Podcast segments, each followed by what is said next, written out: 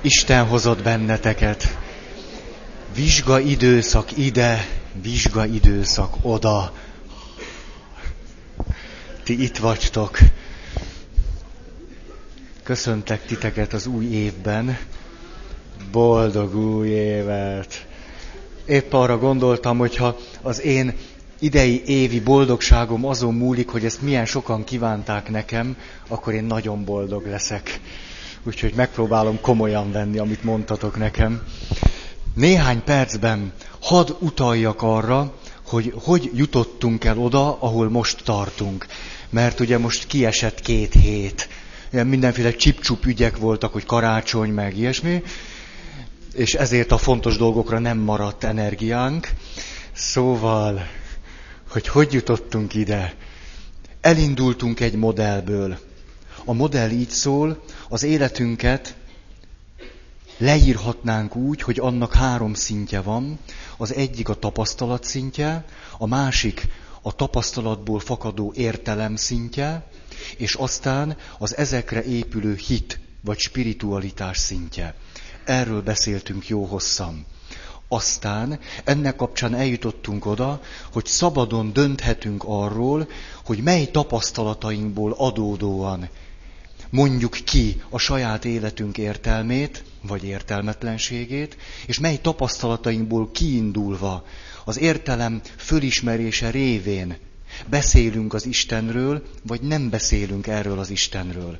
És akkor rátaláltunk Maslownak a csúcsélmény dolgaira, és kiderült az, hogy igenis vannak nekünk csúcsélményeink, mint mindenkinek vannak, és hogy vannak azok között néhány néhányan, amelyeket úgy hívhatunk, hogy alapélmények, és az alapélmények azok, a csúcsélmények közül, amelyekben leginkább föltárul számunkra a saját önazonosságunk, hogy kik is vagyunk valójában, aztán az, hogy ki is a másik ember, és mit jelentenek az emberi kapcsolatok, és aztán az, hogy mi az élet értelme, és végül, hogy ki is az Isten. És amikor el tudtuk dönteni azt, hogy a csúcsélményekben a lét, ahogy ezt Maslow mondja, nagyon szerette az egzisztencialista filozófusokat. Ezért azt mondta, hogy a csúcsélményben a lét a maga teljességében tárul föl, legalábbis teljesebben, mint a hétköznapi tapasztalásban. És így jutottunk el egy nehéz dilemmához. Mit kezdjünk azzal, ami minnyájunkra érvényes, hogy bizonyos csúcsélményeink és rázós helyzetekben még az alap tapasztalataink is morálisan kifogásolható, sebzett helyzetben születtek. Ajjaj! Ide jutottunk el, és akkor elkezdtem vakarni a fejem, hogy na most akkor ezzel mi van.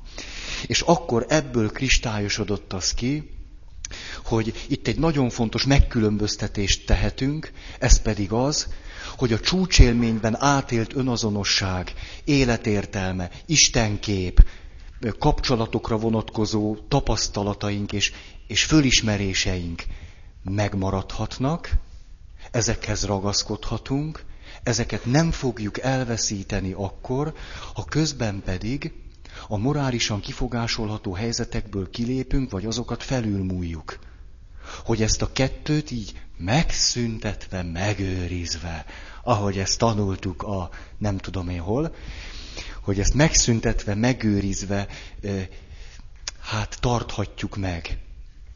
Ehhez azonban arra a fajta hősies bátorságra és erőre van szükségünk, hogy képesek legyünk a morálisan sebzett helyzeteket hagyni, még akkor is, ha azok jelenleg, vagy inkább bizonyos csúcsélményekhez, spirituális tapasztalatokhoz segítettek bennünket hozzá. Mikor sikerül ez nekünk? Most már majdnem eljutottunk oda, amiről beszélünk, csak itt tettem egy rövid kitérőt, hogy ebből adódhat az, hogy megpróbálkozunk azzal, hogy hogyan lehetne erkölcsiség nélküli spiritualitást űzni. Ezt megpróbáljuk most világszerte, Hello! A, tehát megpróbáljuk világszerte, hogy hogyan lehetne a népegyháziságnak egy modern változatát, erkölcsiség nélküli spiritualitásnak bizonyos formáit űzni, és akkor kiderül, hogy nem megy. Nem azért nem adja a jó Isten a spirituális tapasztalatot erkölcsiség nélkül, mert undi, meg gonosz, meg nem bír minket, hanem azért, mert az erkölcsiségünk abból fakad, hogy összetartozunk egymással. Mert az erkölcsiség nem annan fakad, hogy két kőtáblával valakit fejbevertek három ezer évvel ezelőtt, és ezt azóta se heverte ki, és ennek a következményeit ránk terhelte. Nem ezért van, hanem azért, mert nem bírunk egyedül élni.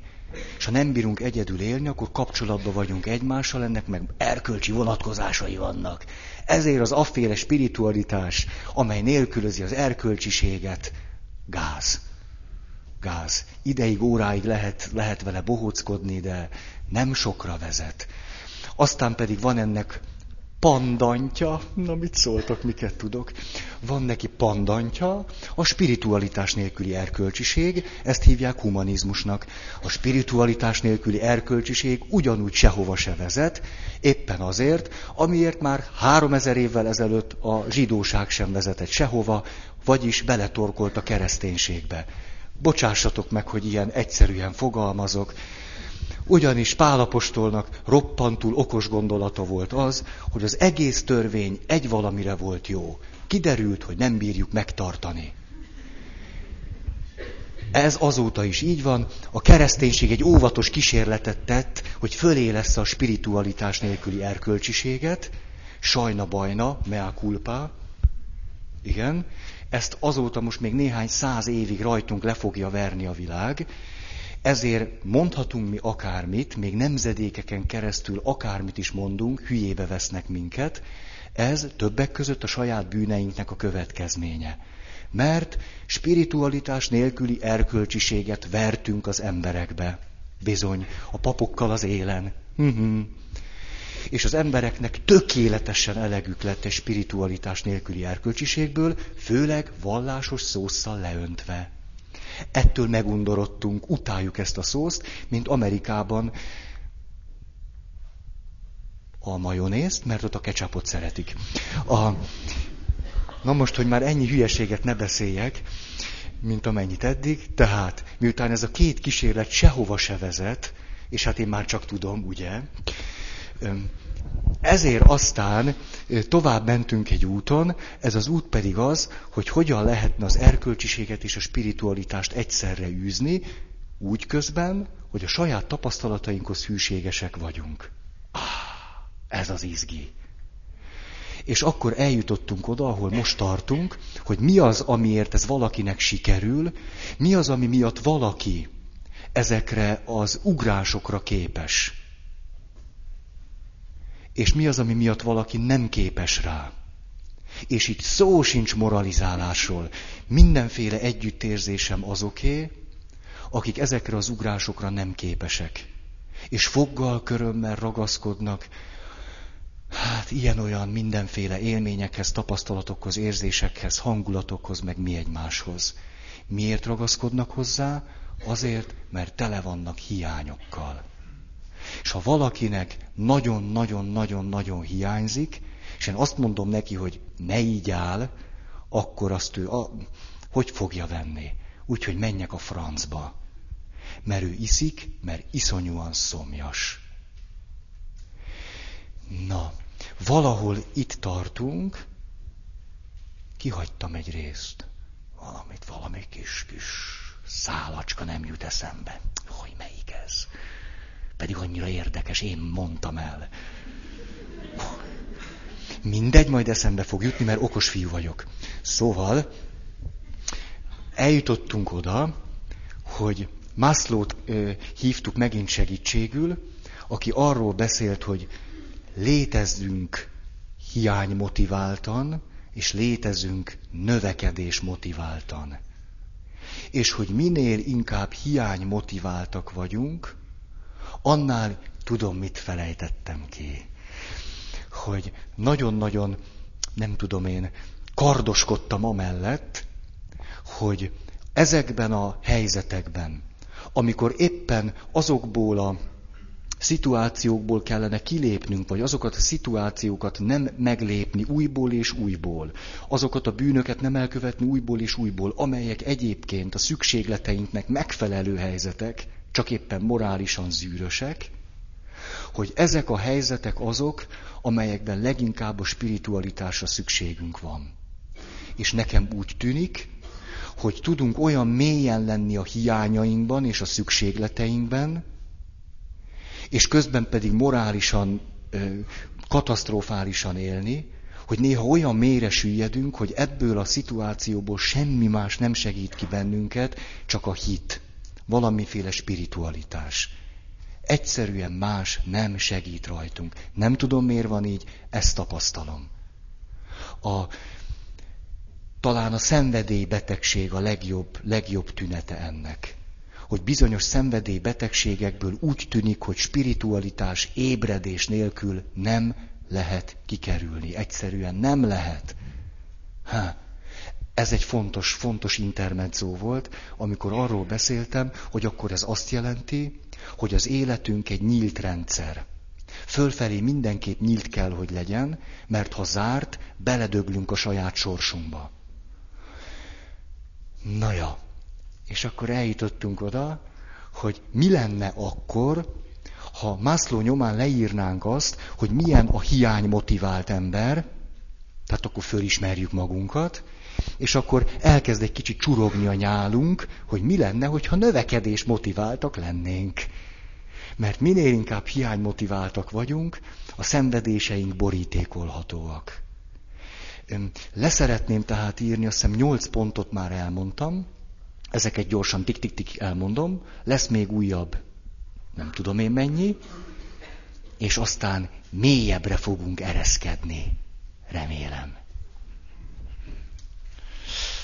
Hát, nem tudom, hogy ez most kellette nektek, de így most legalább megvan, nem?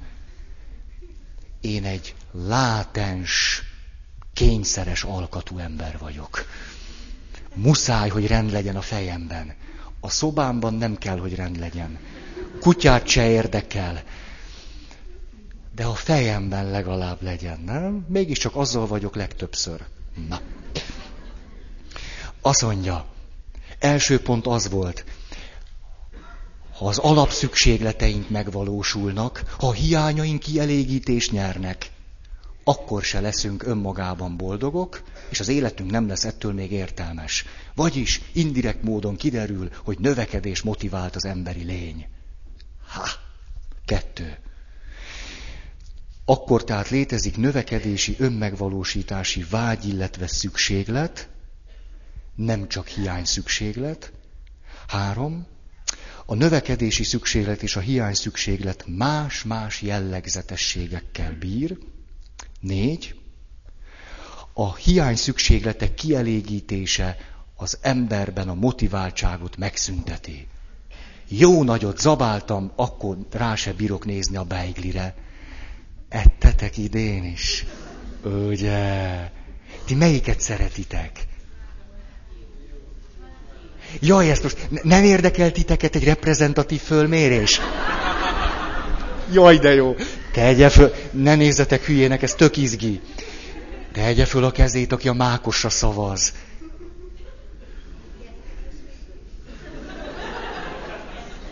Jó, köszönöm. Diós? Jó. Most jön a, most jön a, a, kult, a kulturális csapda. Gesztenyés. Jaj, de gyors voltál, tied a nyeremény, csak nem hoztam el. De... Kaphatsz a kólámból. A... Jaj, már nem jó nektek a tökös mákos, nem, már csak a gesztenyés. Hova nem jutottunk? Na jó. Én mákos párti vagyok. Mákos, mákos. Csak tudjátok, mi a baj? Szoktam kapni ajándékba beiglit. Ez nagy öröm. Nagyon szépen kérlek titeket, ha adtok nekem beiglit.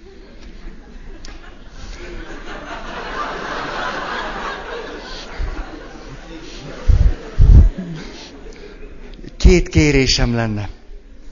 Egyik, hogy öm, folpakba csavarjátok bele, tehát, hogy mondják azt ilyen, fólia, fó, alu, nem, az alufólia az, az gázos, mert nem lehet átlátni rajta. Tehát, hogy olyanba tekerjétek bele, amin át lehet látni, de ez nem elég. Legyen a külső héj néha olyan vékony, hogy áttessék a belső. És ha én kívülről látom ebben a nejlon borításban, hogy diós, nagyon fogok neki örülni, és tovább ajándékozom.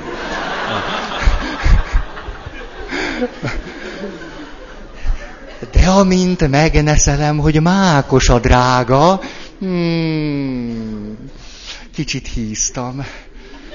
Látjátok? Azért vettem ilyen csíkosat, hogy... Na jó. Szóval...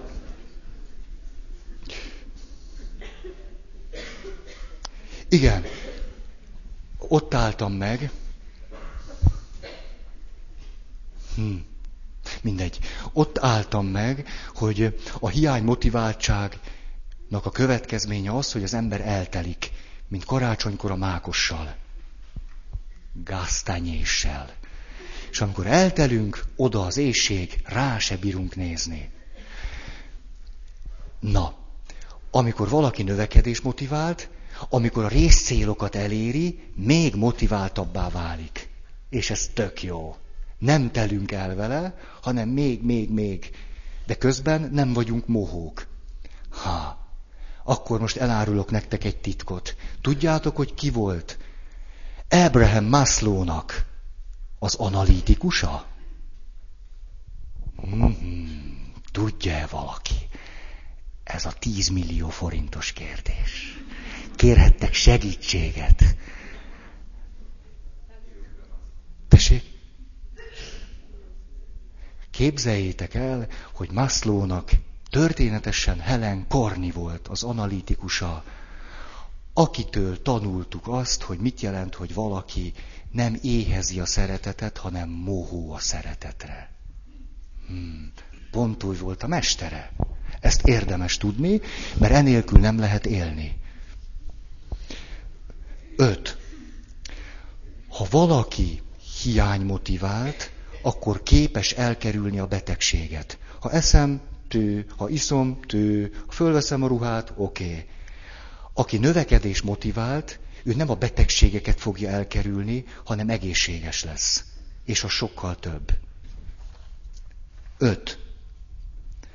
From nyomán is beszél Maslow arról, hogy a hiánymotivált ember öröme, akármilyen csúnyán is hangzik, más, mint a növekedés motivált ember öröme. A hiány motivált ember öröme egyfajta múlékony öröm, ami elillan. A bőség öröm ezzel szemben, ami a növekedés motivált embert jellemzi, könnyeddé tud tenni minket. Á, jól érezzük magunkat, és nem vagyunk tele. Akinek van, annak még adnak. Ezt hoztam még ide. Hét, az elérhetőség, a hiány szükségleteink nyomán, amire vágyunk, az elérhető. És aztán eltelünk vele, és annyi nekünk. De az egész folytatódik újból és újból, és sosincs vége. A növekedés szükséglet bizonyos szempontból elérhetetlen, de az benne a jó, hogy nem is kell elérni. Mert hogy az ember az úton van, már épp az is elég örömet okoz.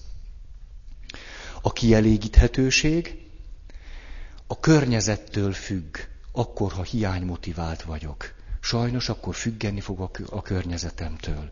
Ha növekedés motivált vagyok, az főleg rajtam fog múlni. Na és akkor, amiről hosszabban szeretnék még beszélni, ez a környezethez való viszony. Emlékeztek, itt mondtam azt, hogy a hiánymotivált ember függ a környezetétől, másokra kell figyelni, muszáj, mert tőlük kapja meg a betavő elismerést és a többit. Erről már sokat beszéltünk. Ennek az ellentéte, amikor valaki nem függ totálisan a környezetétől, az ilyen ember az életét nem ezekben a kulcsfogalmakban éli, hogy szerencse, szerencsétlenség, sorscsapás, végzet, mit tudom én micsoda. Itt voltam bántó az összes kedves asztrológussal szemben, pedig annyira rendesek tudnak lenni. Hm. És akkor valahol itt hagytam abba, Mászló mond egy szép dolgot, azt mondja, a terápia úgy, ahogy van, elfordulás a világtól, és odafordulás önmagunkhoz. A terápiának pont ez a lényege, hogy a világot egyetlen egy valaki képviseli, minimális szinten, a segítő. És közben a világot hogyan reprezentálom én mondjuk akkor, amikor gyóntató pap vagyok. Nem csak Istent reprezentálom, hanem a hívő népet is. Hogy reprezentálom? Úgy, hogy elfogadom a gyónót.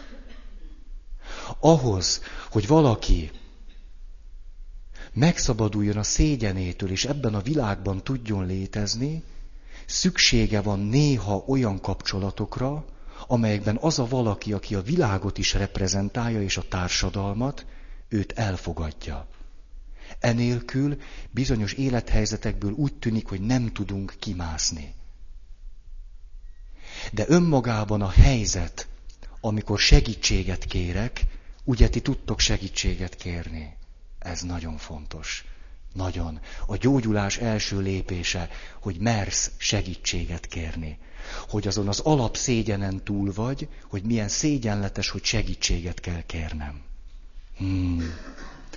Amikor ez megtörténik, akkor egy olyan valakivel találkozhatunk jó esetben, aki minket elfogad, de közben a reprezentálja a társadalmat is, mégpedig ebben a formában.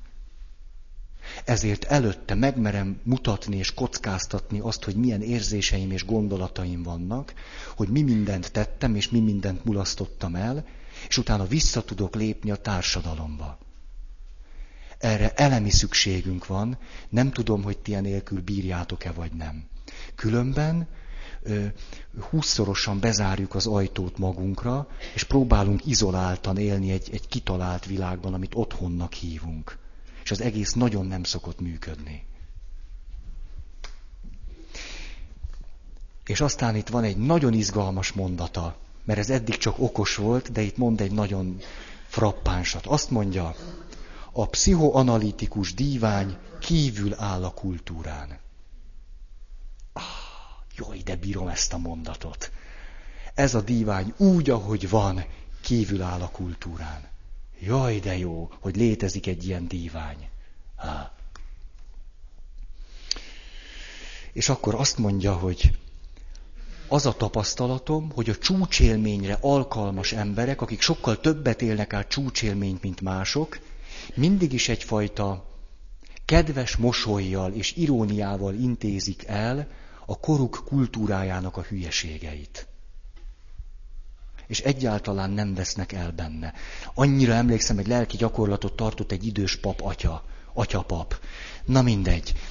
És azt mondta, kedves növendékek, én nagyon ajánlom maguknak, hogy olvassák és nézzék a tévéműsort. És erre persze mindenki, hogy, hogy nézzük a tévéműsort. És erre azt mondta, hogy nem tudom, értik-e, amit mondok. Ne a tévét nézzék, a műsort. Hogy mi lesz a tévében. Nem a tévét kell nézni, a műsort. És amikor látjuk, hogy mi van a műsoron, akkor nézzük meg azt, amit érdemes. Ah, micsoda bölcsesség, ennek ehhez papnak kell lenni. Majdnem 30 éves voltam, amikor erre rájöttem, hogy a tévé műsort kell nézni, nem a tévét egy kompromisszumos megoldás van, nézhetjük a tévét is, ha nem kapcsoljuk be.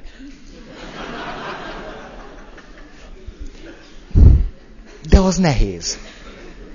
Mert ha már ott ülünk és nem kapcsoljuk be, nagy a kísértés. Szóval, és akkor most szeretnék nektek valamit, na, hogy saját élményt mondani, hogy milyen jó az, amikor szabadon átélhetjük azt, hogy valamiképpen kívül vagyunk azon a kultúrán, azon a világon, ami, jaj, jaj, ami, amitől tudunk annyira viszketni. Elmondom nektek egy meditációmat. Nem olyan régen meditáltam, és mentem lefelé, mentem, mentem lefelé. Aztán egy csúszdán haladtam lefelé, magam sem tudom, hogy hova, egy ilyen nedves, szutykos, akármicsodán haladtam lefele. Talán a szülőcsatorna? Nem tudom, de minden esetre mentem lefelé. Akkor puf, egyszer csak leérkeztem egy terembe, ahonnan különböző folyosók nyíltak. És akkor arra gondoltam, hogy most ki kellene találnom, hogy melyik folyosó menjek tovább. Ehhez segítséget kértem a meditációban, és kaptam egy lámpát. A lámpás segítségével megtaláltam a helyes csúszdát, és tovább csúsztam. És amikor lecsúsztam ennek a csúszdának a végén, egyszer csak egy gyönyörű tóhoz érkeztem el. A tó azért volt gyönyörű, mert nem volt sós, mint a tenger, ami azért mégiscsak undi egy kicsit. Tehát édes vízű tó, viszont olyan pálmafák voltak körülöttem, mint egy tengerparton szokás, közben pedig még fenyők is voltak. Egy igazi jó meditáció. Ah, ezért jó. Na, már is kívül voltam mindenféle kultúrán, mert ilyen tó nincs. Csak itt benn. Ha-ha. Na szóval. És ahogyan ott elérkeztem ennek a tónak a partjára, kezd, kezdtek jó érzéseim lenni, és ismét segítséget kértem, és kaptam egy csónakot. A csónakkal áteveztem ennek a túlsó partjára, és a túlsó partján találkoztam egy nővel. Itt most kihagyok egy rövid részletet, és a...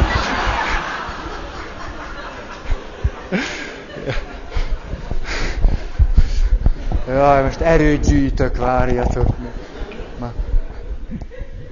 Két hete készülök erre a vallomásra. Hmm. De pöföghetnékem van. Szóval, mikor megláttam ezt a nőt, igen megörültem, mint a mesében a legkisebb királyfi. Ö, nem, a legkisebb szegény legény. Mindegy. Szóval, nagyon jó ízűt csókolóztam ezzel a nővel. Meditáció közben. Bocsi.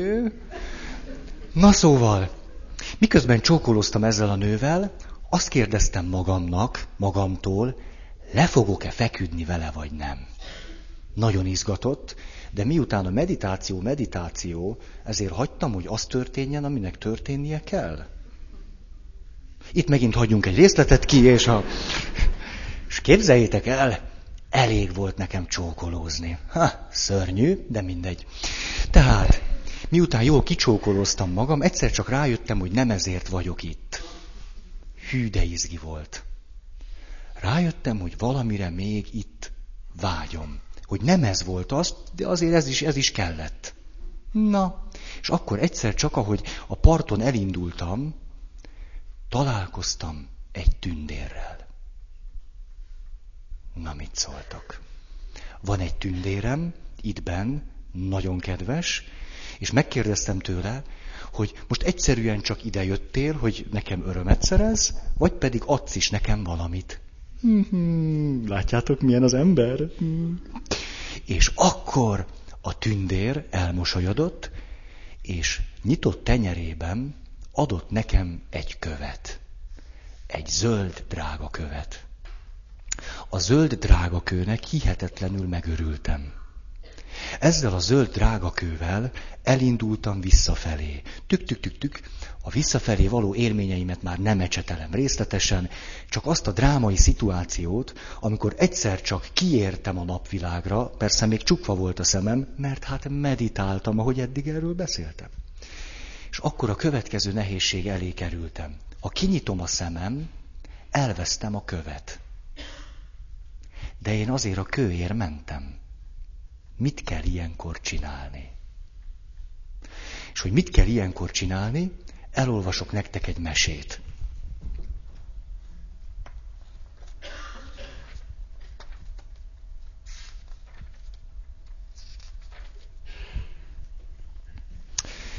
A mese így szól. Hogyan lett Rebbe haszid? Rebbe egy életvidám idősebb rokona mindig röpülni vágyott. Egy csípős kora tavaszi reggelen aztán a nagyrét kellős közepén sor került házilag összeeszkábált masinájának nyilvános kipróbálására. A nyaktörő kísérlet no meg a tavasz, mely boldogan lélegzett át mindent és mindenkit, emberek százait csalta ki a mezőre. A gép szebb volt, mint áramvonalas. A Burmából hozott bambusz merevítő lécek viszont oly furmányosan illeszkedtek egymáshoz, hogy ha kellett, teleszkópikusan megnagyobbíthatóvá lett általuk a kettős szárnyfelület. A kormányozhatóságot leszámítva meg kell hagyni, takaros kis konstrukció volt e Gabrielről elnevezett pedálos légi alkalmatosság. A pilóta hasonfekve foglalt benne helyet, mielőtt azonban füles bőrsapkáját egészségedre állán összepatentolta, Rebbe bácsikája bemászott volna egy csodaszerkentyűbe, odaintette magához az akkor hat éves mestert. Na és mond, mit hozzak neked onnan fentről? Rebbe rögtön válaszolt, mintha valósággal már várta volna egy kérdést. Hozzál nekem egy üvegfelhőt. És dőn. Több kevésbé sikeres földet érés után a madárcsontú gép hosszú éveken át épített számítógépes prototípusa ripityára tört ugyan, ám a bátorságos rokonnak kutya baja sem lett, és Rebbe valóban kapott egy nagy üvegfelhőt, ám az hiába nyitotta ki a csatját, ütötték bőszen a fenekét, csak nem akart kijönni a putéliából. A bácsika végül összetörte az üveget. A kenyérnyi hófehér párapamacs épp oly lassú méltósággal úszott, akár nagyobb társai ott fönn a napfényes égen. Egy darabig csodálattal sétáltak mellette a gyerekek, de amikor a felhőcske az első ház agyak falához ért, ahelyett, hogy tanácstalanul megtorpant volna, föltartóztathatatlanul átvonult a falon. És minthogy Grujavic igen kicsinke falu volt, a magabiztos felhő rövid fejtá, fertáj óra alatt már éppen elhagyni készült a községet, amikor a rebbe hirtelen elébe ugrott, és a melkasában eltűnve soha többé nem jött onnan elő. Hát így lett akkor a rebbe haszid. A mester később megjegyezte. A repülőgép egyébként maga is egy eltérítés eredménye. Mikor a szellem már nem tud röpülni, akkor kezd el röpülni akarni a test.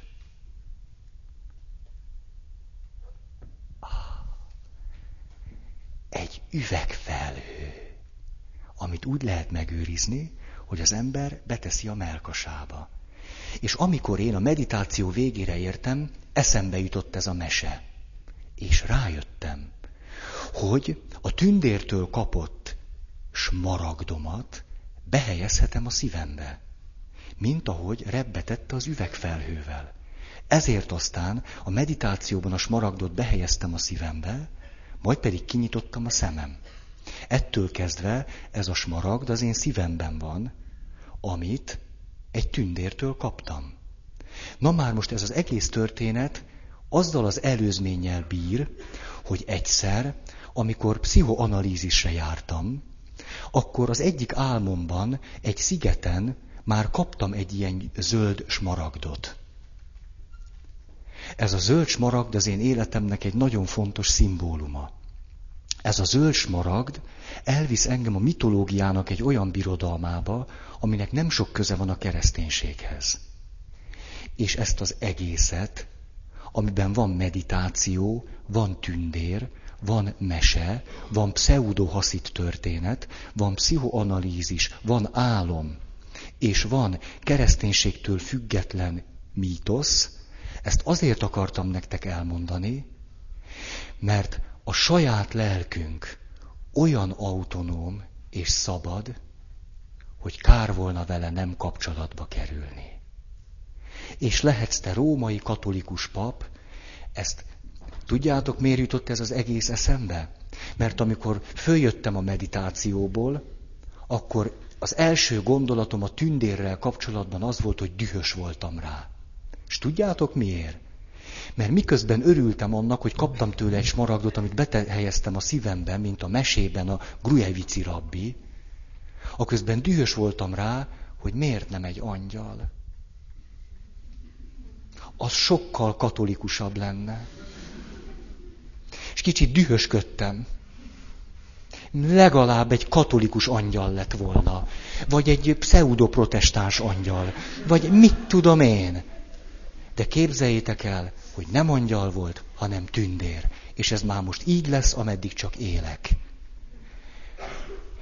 Nem tudom, hogy át tudtam-e nektek valamit adni hogy mit jelent az, amikor az ember átéri annak az örömét, hogy független attól a kultúrától és környezettől és világtól és mindentől, aminek ezer módon fogja, rabja, lekötelezettje, mit tudom én micsodája.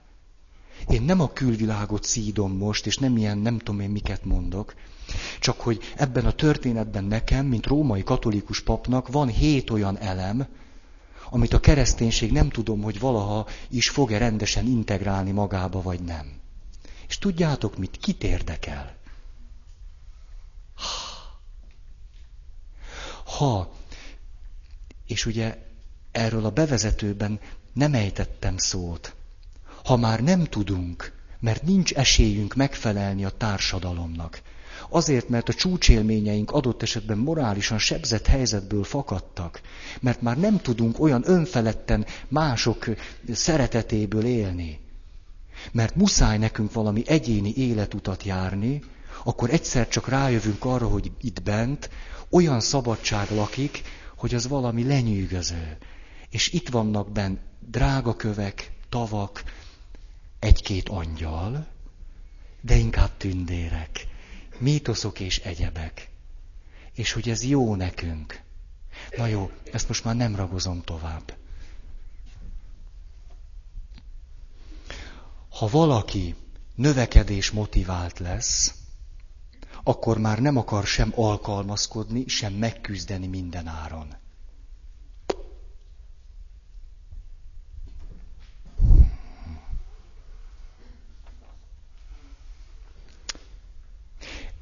Akkor mehetünk tovább. Tízes.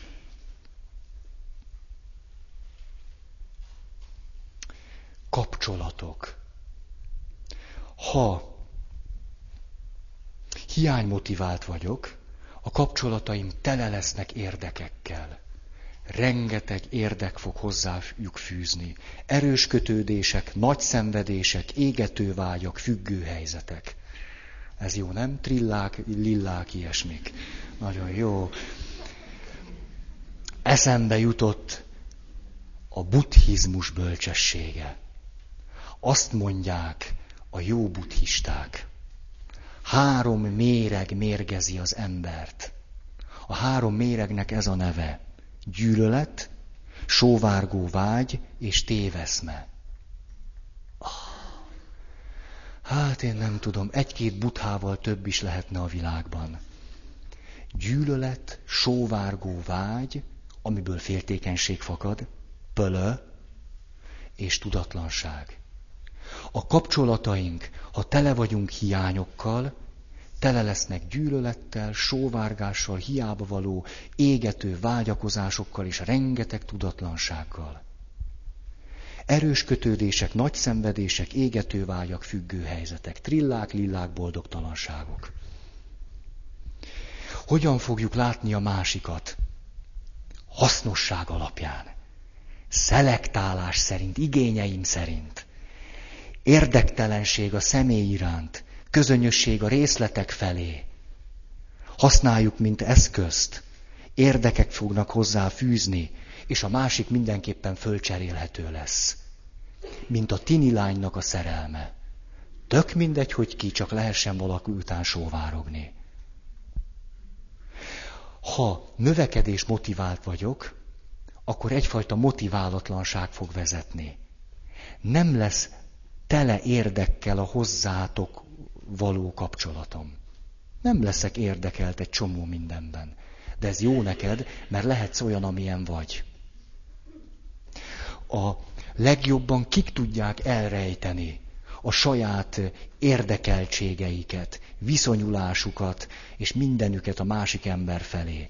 Na, náhogy a segítő foglalkozású emberek. Pszichoanalitikusok, terapeuták, papok és egyebek.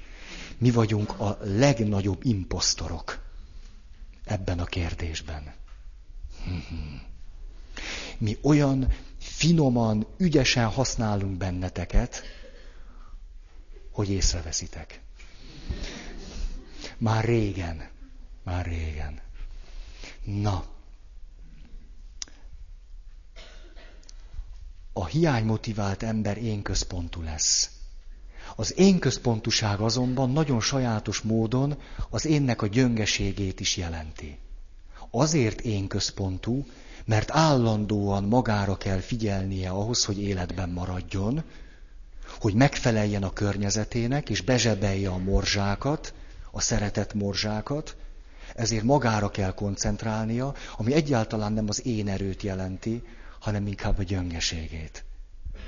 A növekedés motivált ember képes meghaladni a saját énjét, mert nem kell állandóan a körül keringenie, mert nem kell önmagát állandóan kontrollálnia, mert nem kell állandóan valamilyennek lennie, mert lehet, merhet olyan lenni, amilyen, mert ha nem szeretik, attól ő még szeretetre méltónak tudja magát. Olvasok egy történetet.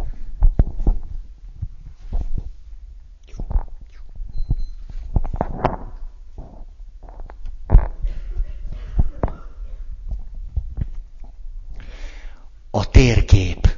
Ez nagyon jó lesz. Az egyik legjobb. Úgy jelölöm, a legjobb történeteket két karikával szoktam jelölni, a jó történeteket egy karikával, és a kevésbé jó történeteket úgy jelölöm, hogy nem jelölöm őket. A rebbe mesélte. Egyszer apám elvitt kirándulni. Öt éves, ha lehettem. Szólt, hogy készítsem össze a hátizsákom, de ne legyen túl nehéz, mert hosszú és meredek lesz az út. Ügyesen, takarékosan pakoltam. Minek vigyem az egész térképet, gondoltam, hiszen az is csak nehezék. Ollót ragadtam, és kivágtam az útvonalat, amerre a túrát terveztük. Másnap úgy a túra felénél kéri apám a térképet, mire én az ima könyvemből előveszem az újnyi kanyargó papírcérnát, tessék itt az út. De már akkor én is sejtettem, hogy ez így nem lesz jó. A térképnek nem csak a megteendő útvonalat kell ábrázolnia, hanem az eltévedés összes lehetőségét is, hiszen azok viszonypontként szolgálnak a helyes iránytartáshoz. Ne ijedjünk meg tehát, ha nem értjük az írást egészen. A Szentírás nem súlyfölösleg. A Szentírás térkép. Nem kell benne mindenhol járnunk. Ám ahhoz, hogy az utat elnevétsük, mindig az egészet kell magunkkal vinnünk. Taníts minket! Amikor valaki én központú életet él, az pont olyan, mint ez a gyerek, aki kivágja azt a kis papírcsíkot, és azt gondolja, az neki elég lesz. De közben kellenek a többiek is. Ah. 12. A probléma megoldás. A hiány motivált ember, tudom, ez egy kicsit uncsi, a hiány motivált, jól lenyomjuk, a növekedés motivált, de tuti vagy. Ez elég uncsi, de hát mindegy. Azt mondja, a hiánymotivált ember vágyva vágyik arra, hogy más oldja meg az ő problémáit. Ez mindig így van. Valaki segítsen, valaki adjon egy jó tanácsot, valaki mondja meg, mit kell csinálni, jöjjön valaki és mentsen meg. A hiánymotivált ember az, aki azon fantáziál, hogy egyszer csak történik valami. A hiánymotivált ember az a valaki, aki azon álmodozik, hogy jön valaki. Ez a hiány motivált emberre jellemző. A növekedés motivált pedig az a valaki, aki bír egyedül lenni, hajlandó egy kicsit kiszakadni ebből a világból, vagy dívány, vagy nem dívány, és nekilát a saját dolgainak. Jaj, most tudom, egy kicsit sok az olvasás, de muszáj. Két karikás. Nektek csak két karikás történeteket olvasok. Vannak olyanok, akikkel ki akarok szúrni, direkt csak egy karikás történeteket mondok nekik. Azt mondja. Benne van minden, azért, azért. Egy tanítvány rövid tóra magyarázatot adott elő a Gruja vici asztalánál. Másnap döbbenten vette észre, hogy fejtegetése több ponton is megalapozatlan volt. Rebbe, miért nem igazítottál ki? Kérdezte, kérdezte hálásan a mestert. Miért? Mert van valaki, aki átmenetileg még az igazságnál is fontosabb lehet. Nézd, te nem vagy filozófus, sem hadvezér, hogy mindig csak az igazság érdekeljen. Avagy emlékszel-e, mit imádkozott Bárkochba a betári ütközet előtt, Hadriános sukszoros túlerejével szemben? Azt mondta, mindössze arra kérlek, uram, ne legyél ellenünk. Nem kérem, hogy a mi oldalunkon állj, de ne légy az ellenség oldalán sem. Most az egyszer ne avatkozz bele a harcba. Győzzön az erősebb, és derüljön ki a mesztelen igazság.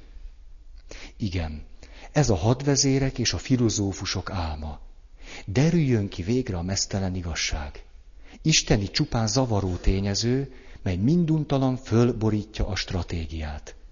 Te viszont haszid vagy. Nem tábornok, nem hermeneuta. És bár szavait tegnap néholtán taló, valóban hibádzottak, azért a hangodon ő szólt. Ő, aki fontosabb még az igazságnál is. És mivel, hogy ő volt, akit hallottam, ez egyben szilárd biztosítékát jelentette annak, hogy a lehető leghamarabb magad is rájössz tévedéseidre.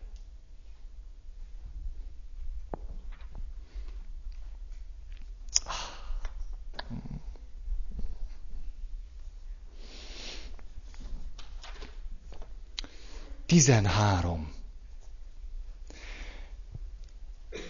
A hiánymotivált ember az életében állandóan csak részeket cserél ki. Lecseréli a kocsit, több lufisra, lecseréli a lakást, több vécésre, lecseréli a feleségét, vörösebb hajúra, mit tudom én. Mindig csak részletek. Vásárol, új cucc, karácsony. Melyik őtök szokott úgy vásárolni? Tudjátok, tényleg most ezt olvastam, hogy a világon a második helyen a vezetett négykerekű járművek között a vásárlókocsi van. Igen, komolyan, a, a, az autó vezet, de a második a kocsi, amit tologattok a Ósamba. Nálunk nem Ósan van, képzeljétek, Óbudán. Ósi. Óbudán Ósi van. Az emberek nem az Ósamba mennek, hanem az Ósiba. Értitek, az életünk részévé vált az Ósi. Na most, szoktatok-e karácsonykor úgy vásárolni? Nem. Gratulálok. A, tolod a kocsit, és azt mondod, apám, anyám, tesóim, izé, feleségem, gyerekeim, megy a lista, ugye. A férfiaknak semmi sem megy, de azért tolják a kocsit. A, a nők meg föl szokták írni. Tehát tolod a kocsit, és azt mondod, megnézem azért mégiscsak ezeket a műszaki dolgokat, egy kicsit körbenézek arra is, így az autós cuccoknál egy kicsit, igen, a gyerekemnek pelenkát kell venni, a feleségemnek egy gyűrűt, a mit a de azért nézzük csak meg. Na hát, ilyen olcsó a téli gumi. Ah, jó, hát. És puty, négy téli gumi ott landol a kis kocsikádba. És sajnos a gyereknek a pelenkája nem fér bele már, mert a négy téli gumi elég nagy térfogatú, nem, nem tudod, először kitülöd a négy téli gumit, és akkor az jut eszedbe, hogy már elég késő van ahhoz, hogy most még el tudsz menni a gumishoz, és gyorsan föl tudod szereltetni a téli gumit, és tulajdonképpen holnap is ráér a pelenka, meg az összes többi, főleg az összes családtag. A téli gumi halaszthatatlan. Na, ez az, amikor valaki mindig csak részeket cserél ki. Karácsonyi nagy takarítás. ennek egy sajátos története. Kidühöngött a karácsonyfállítás közben az idei karácsonykor. Igen, bizonyára nagyon sokan.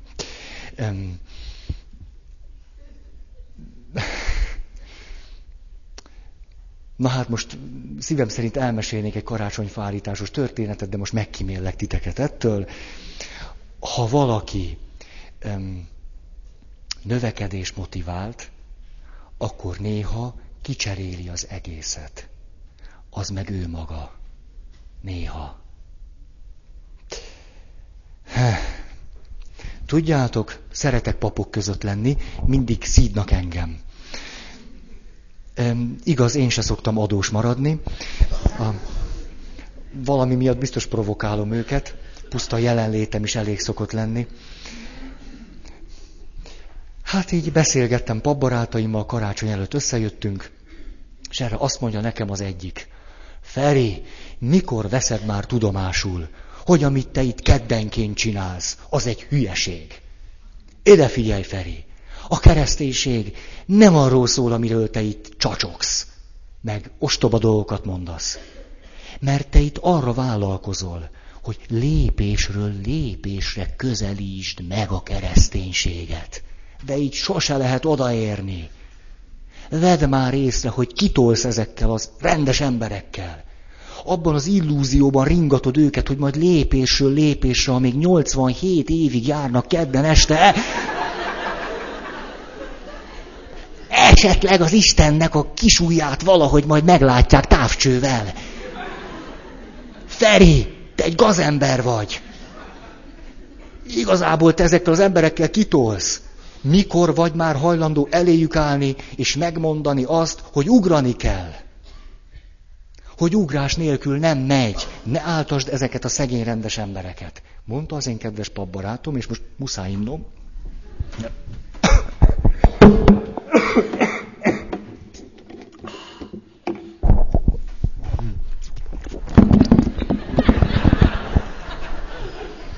Csak azért, hogy, hogy egy pillanat sem maradjon ki, tehát mégiscsak hatékonyan kitöltsük az időt. Na. Szóval, papbarátomtól megkaptam a, a kritikát. Szabad nép fél óra volt, nagyon. És akkor a következőt találtam nekik mondani. Boly, annyira jót mondtam nekik. Azt mondtam, Veletek meg tudjátok, mi a baj?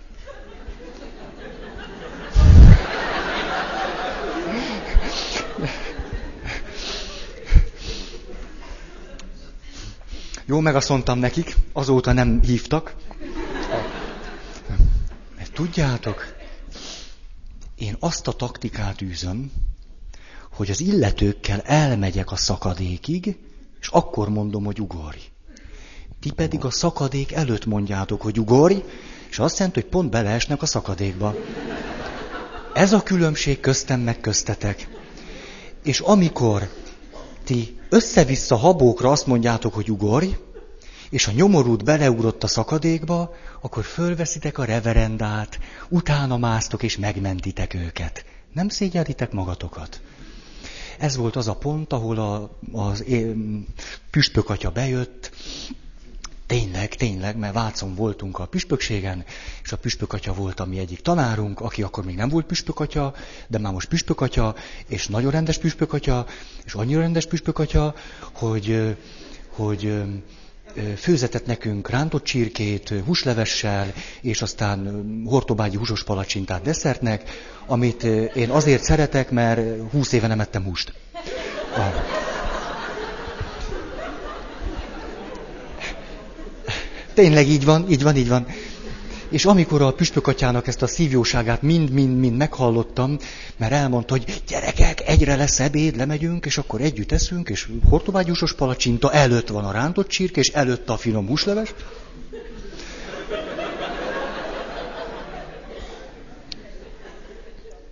Akkor rámosolyogtam a kedves püspökatyára, és azt kérdeztem tőle, püspökatya, Valami kimélő menü nincs. És tudjátok, hogy milyen püspökök is vannak? Most csak mondom, hogy egy kicsit az, az egyházképetek alakuljon, drágáim. Erre a püspök atya, rendes, püs, igazi püspök, fölállt, kiment a szobából, ahol műző, egymást szíttuk, lement a Rozinénihez, és rendelt a Ferikének kimélőt. Bocsika? És én külön kaptam, kimélő, ez úgy nézett ki, hogy a húsos palacsintából kiszedték a húst, a csirkét nem tették rá a tányéra, és a húslevesből kivették a húst. De ilyen püspökök is vannak. Mit szóltok? Ez a püspök atya, mert ez atya, nem úr, püspök atya. Ez a püspök atya, amikor elhelyezték az állomás helyéről, és kérdezték, hogy na, mi volt a reakció? Akkor a paptársa csak a következő mondatot mondta. Megsiratták a koldusok. Ah.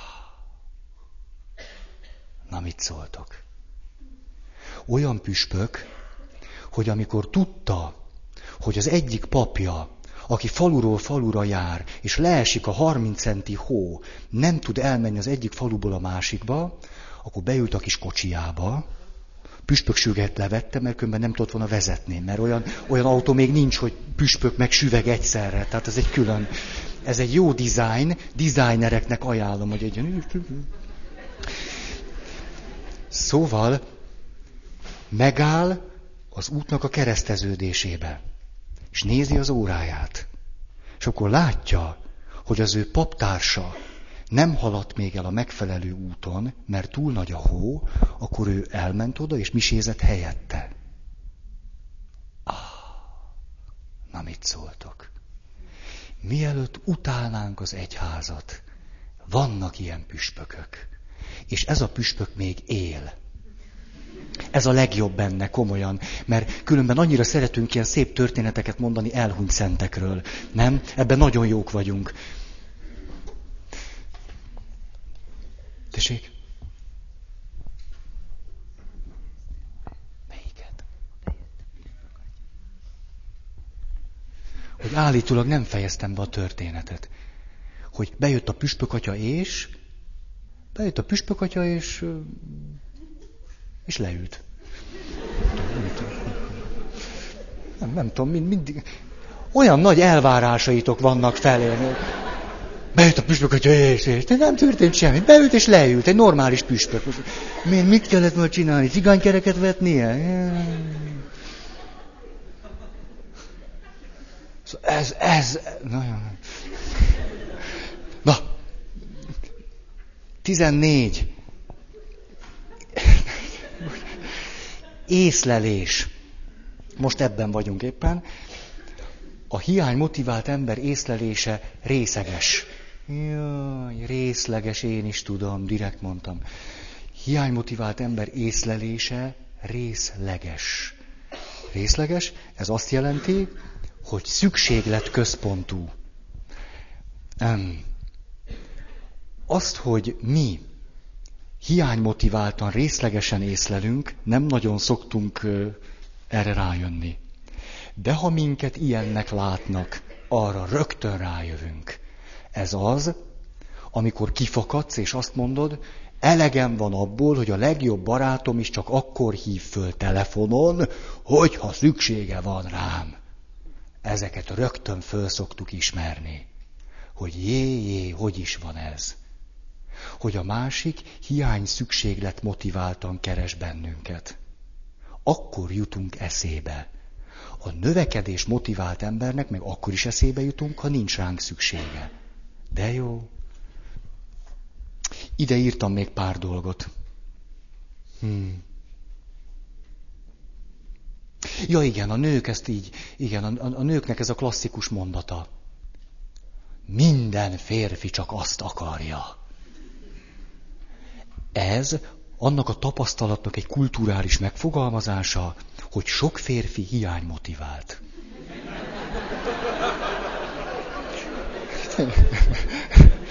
A, a, ismeritek-e azt a viccet, hogy mi a hasonlóság az asszony és a tájfun között. Ez nagyon fontos vicc. Az... Meséltem már? Nem? Jó. Az asszony és a tájfun között az a hasonlóság, hogy amikor először igazán közel jön hozzád, akkor meleg és nedves. Amikor távozik, viszi a lakást, meg az autót.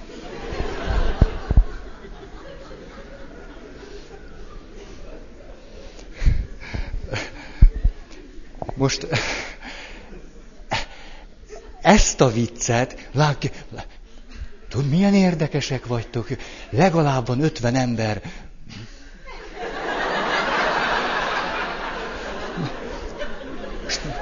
Most melyik része nem jött be?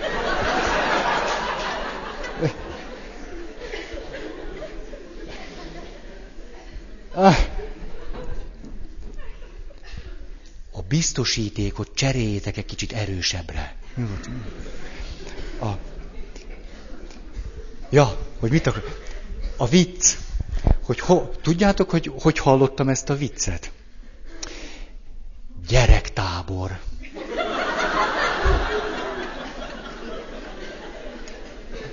Katolika anyaszent egyházunk óvó, védő tekintete és anyai szárnyai alatt picin gyermekeknek nyári tábor, és miközben én ebben az óvó védő KFT-nek egyik fontos oszlopaként óvom, védem a szárnyaim alatt a picinyeket, a közben nincs, aki Budapesten misézzen.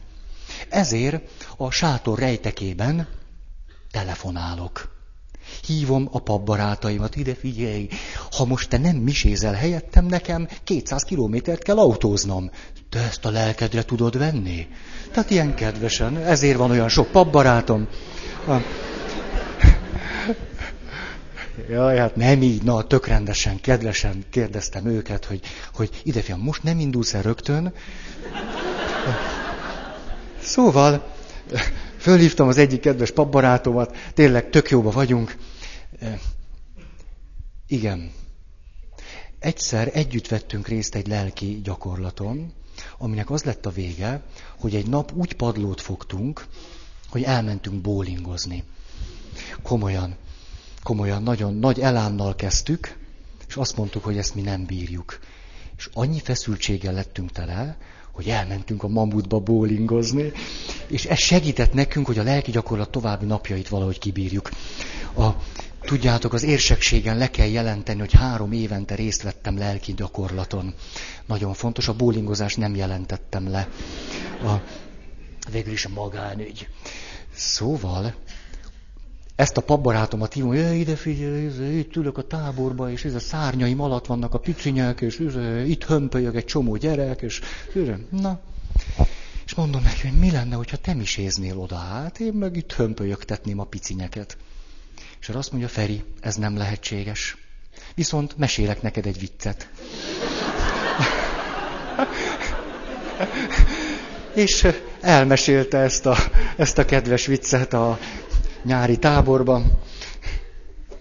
Az ember a papokra mindig számíthat. Mindig azt adják, amire az embernek szüksége van. Igen. Szóval ennyit az észlelésről. Szeretet. Szeretet. A hiánymotivált ember szeretetét így írhatjuk le. Követelő mohó jár. Neki jár követelőző mohó nekem jár. Szeretlek, ha szeretsz. A növekedés motivált ember szeretete, szeretlek, mert szeretetre méltó vagy. Ha, ennyi. Hmm. Rövidke összefoglalás végén egy utolsó történettel.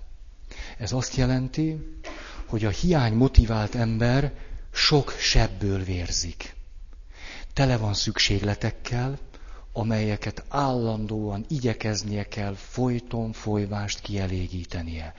Tele van hiányokkal, tele van sebekkel, és tele van sérelmekkel. Ezt a négy szót találtam, ami a legjobban jellemzi őt. állandó, folyamatos szükségleteknek a, a, a szorítása, hiányok, sebek és sérelmek. Ez azt jelenti, hogy egy, egy ilyen ember, tehát többé-kevésbé mink, állandóan olyan helyzetbe kerülünk, hogy ezekkel a hiányainkkal, sérelmeinkkel, sebeinkkel, sértettségünkkel, fájdalmainkkal, sebzettségünkkel valamit kéne csinálni, különben jaj nekünk, meg a környezetünknek is.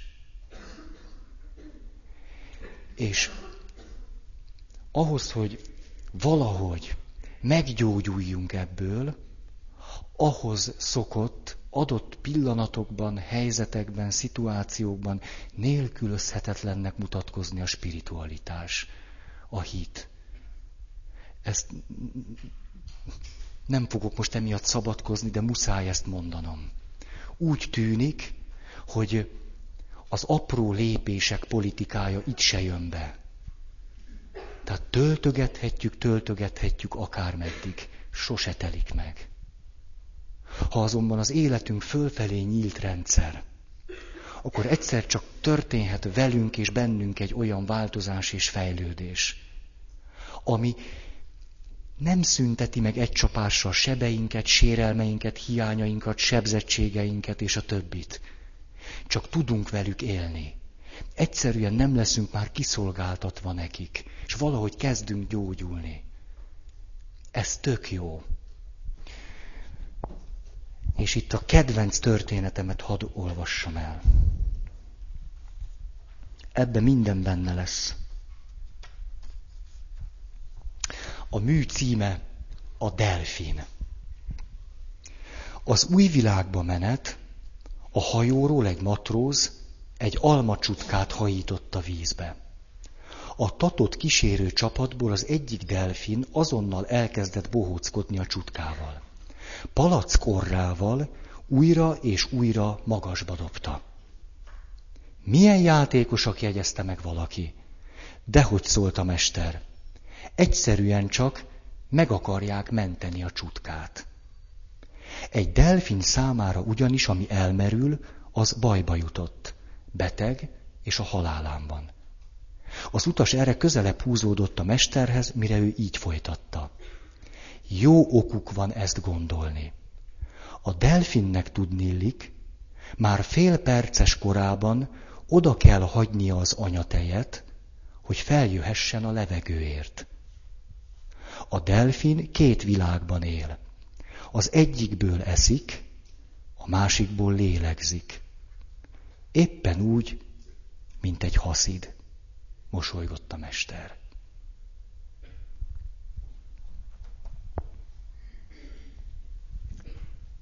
Ebben minden benne van. Ah.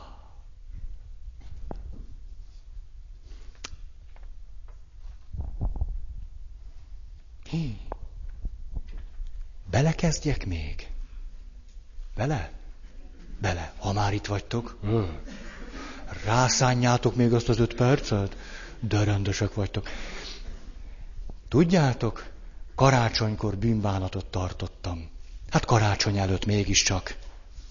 És rájöttem, hogy túl sokat bántottalak titeket az idén. Már tavaly. Ah, keveset dicsértelek. Nem szerettelek benneteket eléggé. Erre jöttem rá. Hmm, fájt ez nekem. Hmm. Hmm.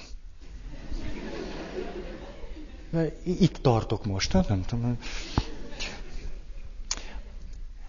azt ígértem nektek, hogy szeretnék egy picit mélyebbre menni, és most nézzük meg, mert hogy eddig jó, most kimondtuk, hogy igen, a hiány szükségletekből át kellene valahogy vergődnünk a növekedés motiváltsághoz. Jó, de hát ezzel, ezzel semmit se lehet kezdeni.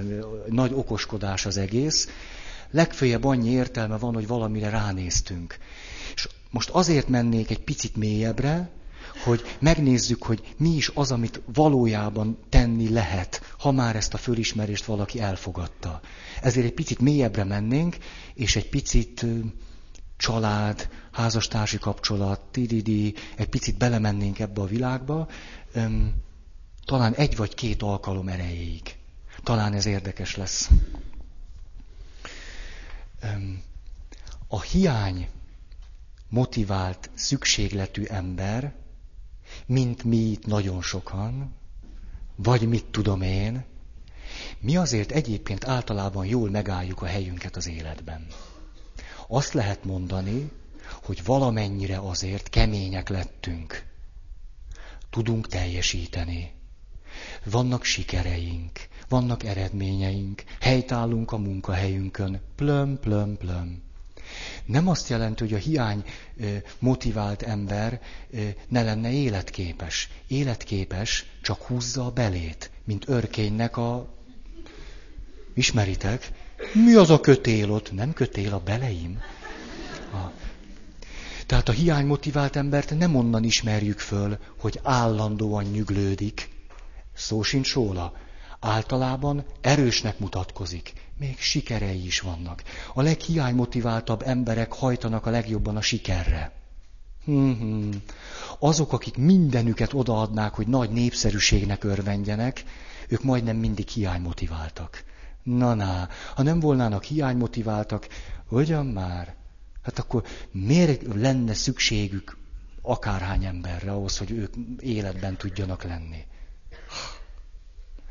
Na most, a hiánymotivált ember tehát, mert függ a környezetétől, általában elég jól alkalmazkodik. Ezért persze nagyon drága árat fizet, és amikor véletlenül egy kicsit sikertelen, amikor véletlenül a főnöke lenyomja, amikor valami nem sikerül, amikor egy kis kudarca van, vagy akármi ilyesmi, akkor egyszerre csak rászakad az üresség.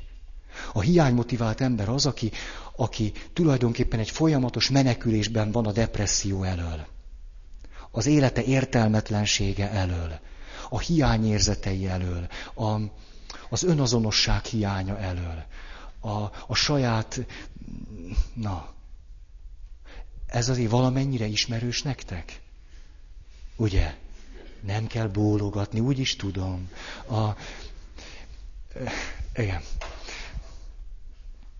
Leesett. Aztán szétszetted.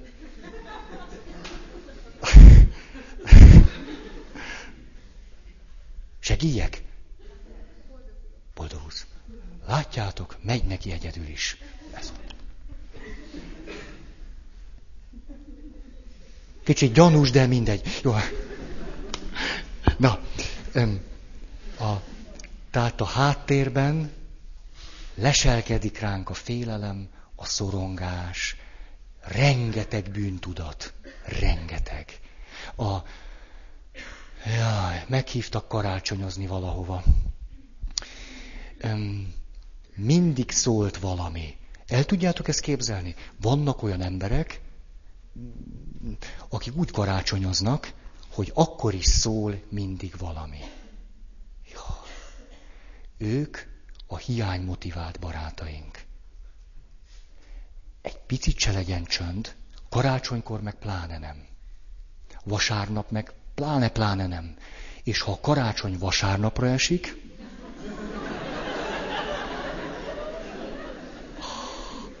ez az idei év, ú, debetett. Most ez értitek, tehát amikor a vasárnapi neurózis és a karácsonyi neurózis összekapcsolódik.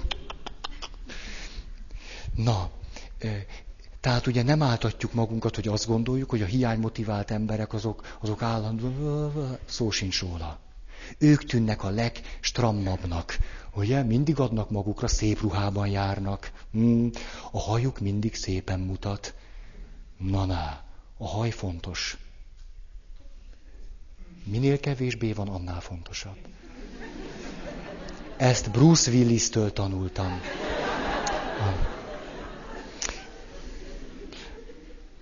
Tényleg, na.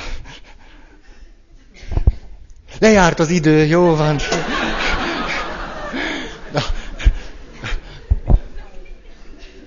Tényleg lejárt, ugye most okék vagyunk, tehát a legközelebb, tehát akkor búvárharang, és megyünk lefelé.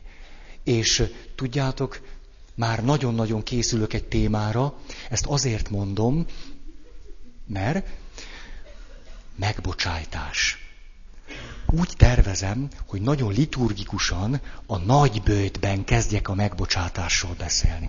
Már évek óta szeretnék erről beszélni, de most már aztán kikerülhetetlen, mert szeretne valaki hirdetni?